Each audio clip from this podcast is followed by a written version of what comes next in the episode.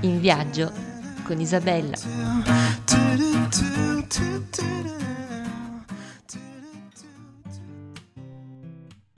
Buongiorno a tutti, eccoci alla seconda puntata del podcast In Cammino.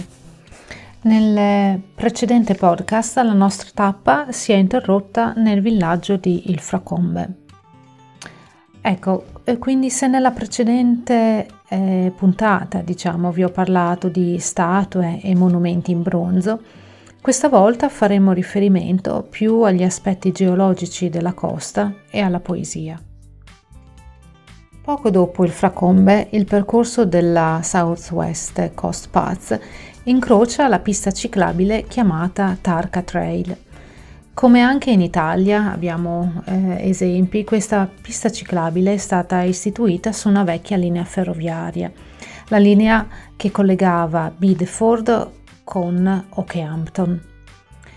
Questa vecchia linea è stata costruita nel 1854 e lo scopo principale era quello di raggiungere Exeter, ma anche poter raggiungere comodamente i pub di campagna.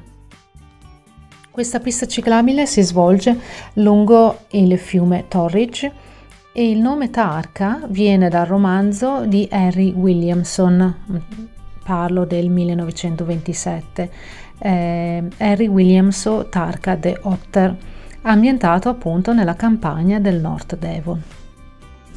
Avendo la possibilità di fermarsi e deviare per un pomeriggio dal sentiero sulla costa, vale la pena fermarsi nel villaggio di Barnstaple, prevalentemente per visitarne il museo e passeggiare sul ponte medioevale chiamato Long Bridge. E lasciandoci alle spalle la visita di Barnstaple, Saunton Sands è la più vicina spiaggia di sabbia che si vede dalla costa. Il colore è dorato e l'intero paesaggio un sogno, con i rolli ritmati delle onde e con i surfisti a cavalcarle. Proseguendo oltre, un delizioso paesino che vi voglio descrivere e di cui ho allegato anche qualche foto è quello di Clovelli, chiamato anche Villaggio degli Asinelli. È un villaggio, come sempre, di pescatori, come si trovano su queste coste, che si affaccia sul canale di Bristol, al confine con la Cornovaglia. Il villaggio è stato reso celebre dal romanzo di Charles Kingsley, 1855, intitolato Verso Ovest.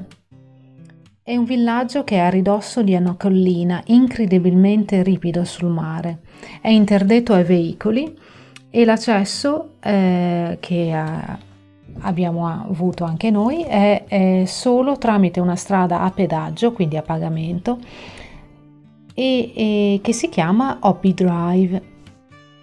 Questo permette alle auto di parcheggiare solo nella parte più alta a ridosso della collina.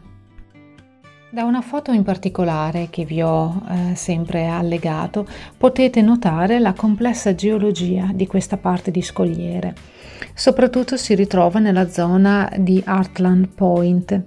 Queste stratificazioni risalgono al periodo chiamato del Carbonifero, che è il quinto dei 6 periodi in cui è suddiviso il Paleozoico, e si vedono le caratteristiche linee a zigzag, che è testimonianza di una orogenesi chiamata varisica, che è una collisione poi alla fine tra continente e montagne, caratteristica propria della costa atlantica.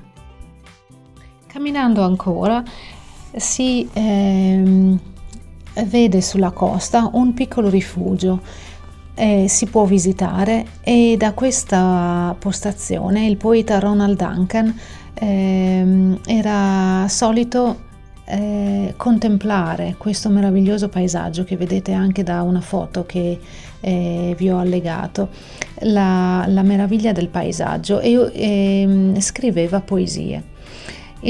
Questo poeta Ronald Duncan è morto a Barnstaple nel 1982. Purtroppo non ho ritrovato molte poesie tradotte in italiano. Questo Duncan è un drammaturgo britannico, poeta e uomo di lettere, conosciuto prevalentemente per opere teatrali che esprimono in un linguaggio intenso e poetico il suo declino di valori morali. Ho trovato solo una poesia tradotta in italiana che vi leggo perché è significativa e a me è piaciuta molto. Dove può l'uomo nel mondo intero trovare nobiltà senza orgoglio, amicizia senza invidia, bellezza senza vanità?